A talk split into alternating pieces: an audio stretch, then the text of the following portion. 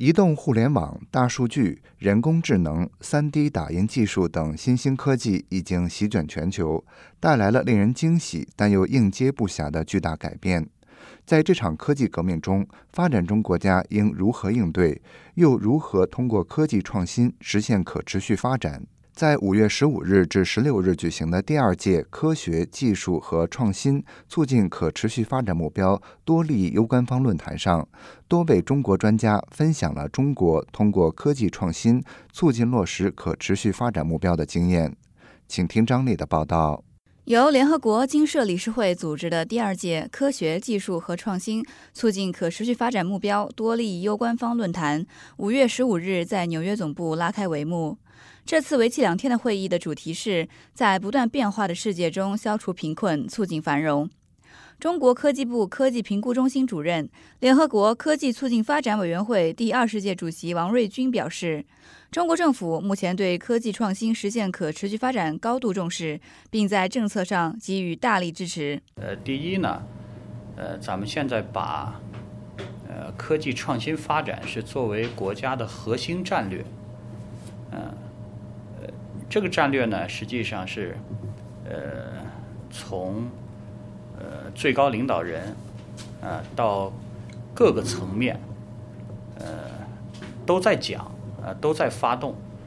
呃这种广泛性，你要放到各个国家来讲看，中国肯定是应该讲是最重视的，啊也是也是最彻底的，啊也是最做的最彻底的。第二个层面呢，我们有一些非常好的措施。呃，比如说我们国家自主创新示范区的建设，它实际上是通过以科技创新，呃，连通产业，最后呢带动产业升级和经济结构转型，然后形成一个整体的经济发展的一个区域中心啊，或者一种新的产业模式。那么这种自主创新示范区的建设呢，最近又增加了一项举措。是叫全面创新改革实验区，它通过自主创新示范牵引，最后呢，真正实现到全面创新改革试验。呃，第三个方面啊，呃，就是国际合作。啊，国际合作。就是我们讲自主创新啊，是在开放的国际环境下啊，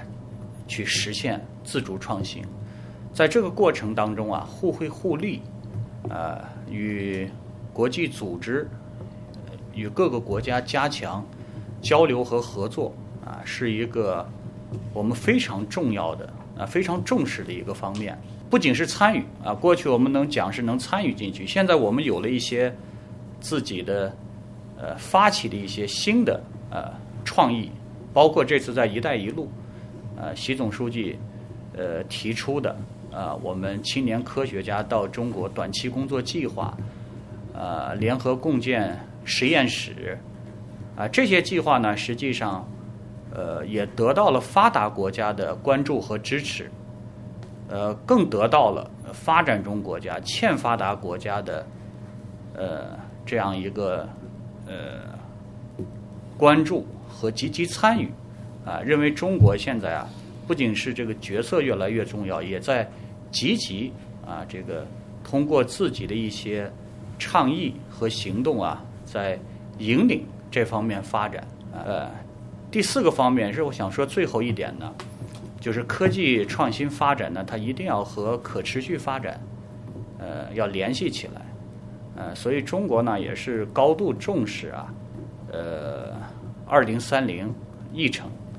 呃及相关目标的落实和实现。王瑞军指出，近年来中国的科技成果呈井喷式的涌现出来。二零一二年，全球风投资本大概为二百八十亿美元，其中二百三十亿在美国。而到了二零一六年，中国风投资本已经增长至三百亿美元。这种巨大进步，一方面是长期积累的结果，另一方面也是多年政策改革、金融等各个方面共同作用的结果。然而，随着新兴科技的崛起，全球科技发展不平衡，能力差距也随之加大。很多发展中国家仍面临着诸多挑战，包括如何建立标准制度来完善对科技的管理，以及如何进行能力建设来弥补与发达国家的差距。牛津大学技术管理发展中心创始主任傅小兰表示，在这方面，联合国和中国都代表着发展中国家的利益，在引导技术发展的方向、规则制定等方面都将发挥重要的作用。呃，整个这个第四次工业革命、数字技术、数字经济，呃，确实是给呃人类带来了很多的机遇，同时呢，它也有让我们担心的一些挑战。还有很多问题是还需要更多的去呃研究的，包括这个机器人的运用和人工智能的广泛的运用，是发展中国家呃现在很多国家是充满了忧虑的，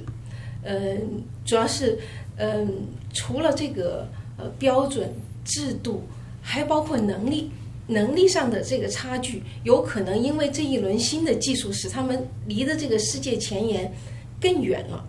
呃，而且带来紧紧跟的不仅是技术的这个距离差呃拉大，而且可能是这个就业，就业在国内的一些呃低技能、高技能的可能会被取代，而且工作的机会可能会从欠发达国家有可能会回流到发达国家，呃，整个世界的这个制造业的这个版图、国际分工都有可能出现很大的变化。为此。联合国大会在去年十二月份决定筹建一个技术银行，以帮助最不发达国家进行能力建设。这一技术银行将于今年开始正式运作，总部位于土耳其。同时，为了实现二零三零年可持续发展议程。中国政府也将推动在上海建立绿色技术银行，选择适用低成本的技术建立技术库，加强科技与金融资本等要素的融合，旨在带动绿色技术国际转移转化，落实联合国二零三零年可持续发展议程。最不发达国家这个牵头，那么组织的一个技术银行，主要呢其目的是面向以。最不发达和其他的呃欠发达国家，他们在这个经济发展当中必须的一些技术，呃的这个呃技术转移、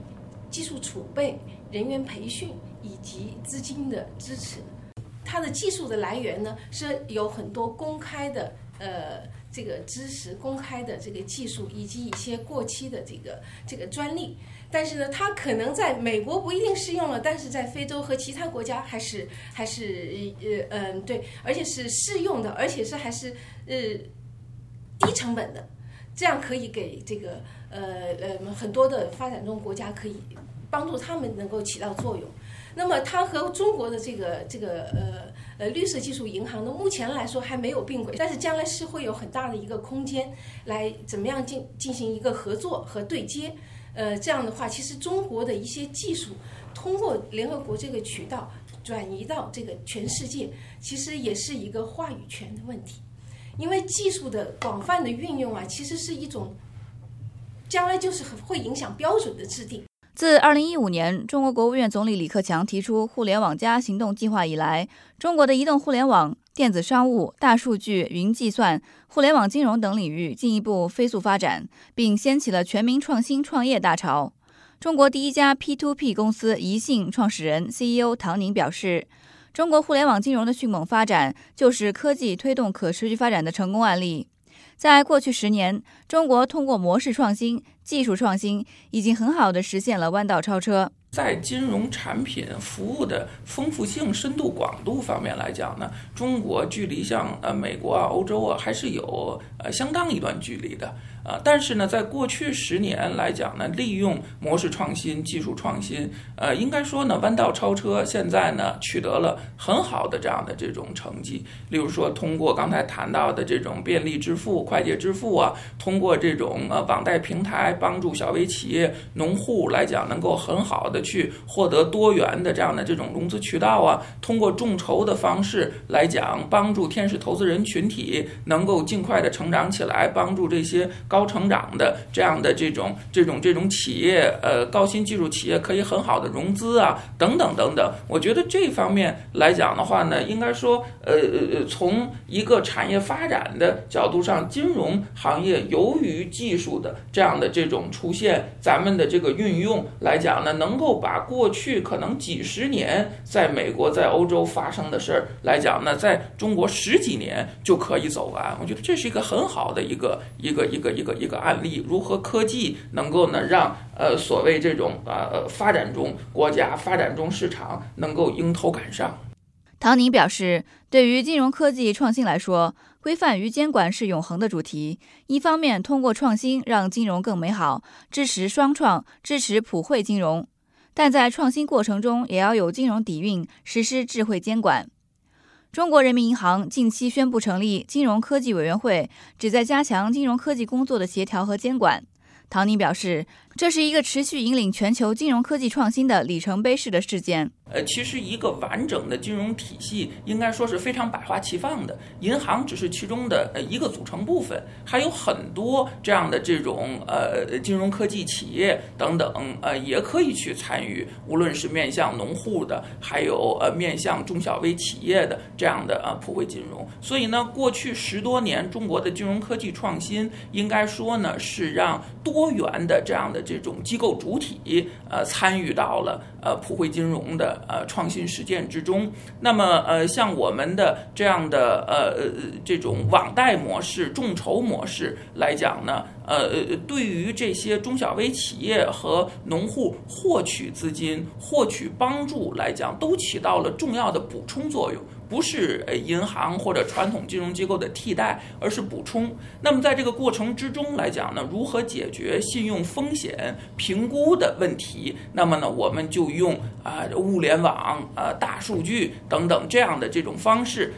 唐宁表示，对于互联网金融来说，网络安全也是一大热点问题。在这方面，中国还有很大的提升空间。无论是传统金融机构大力发展网络科技，还是基于互联网的金融科技企业，都要解决网络安全隐患。一个重要的可做的事情就是学习。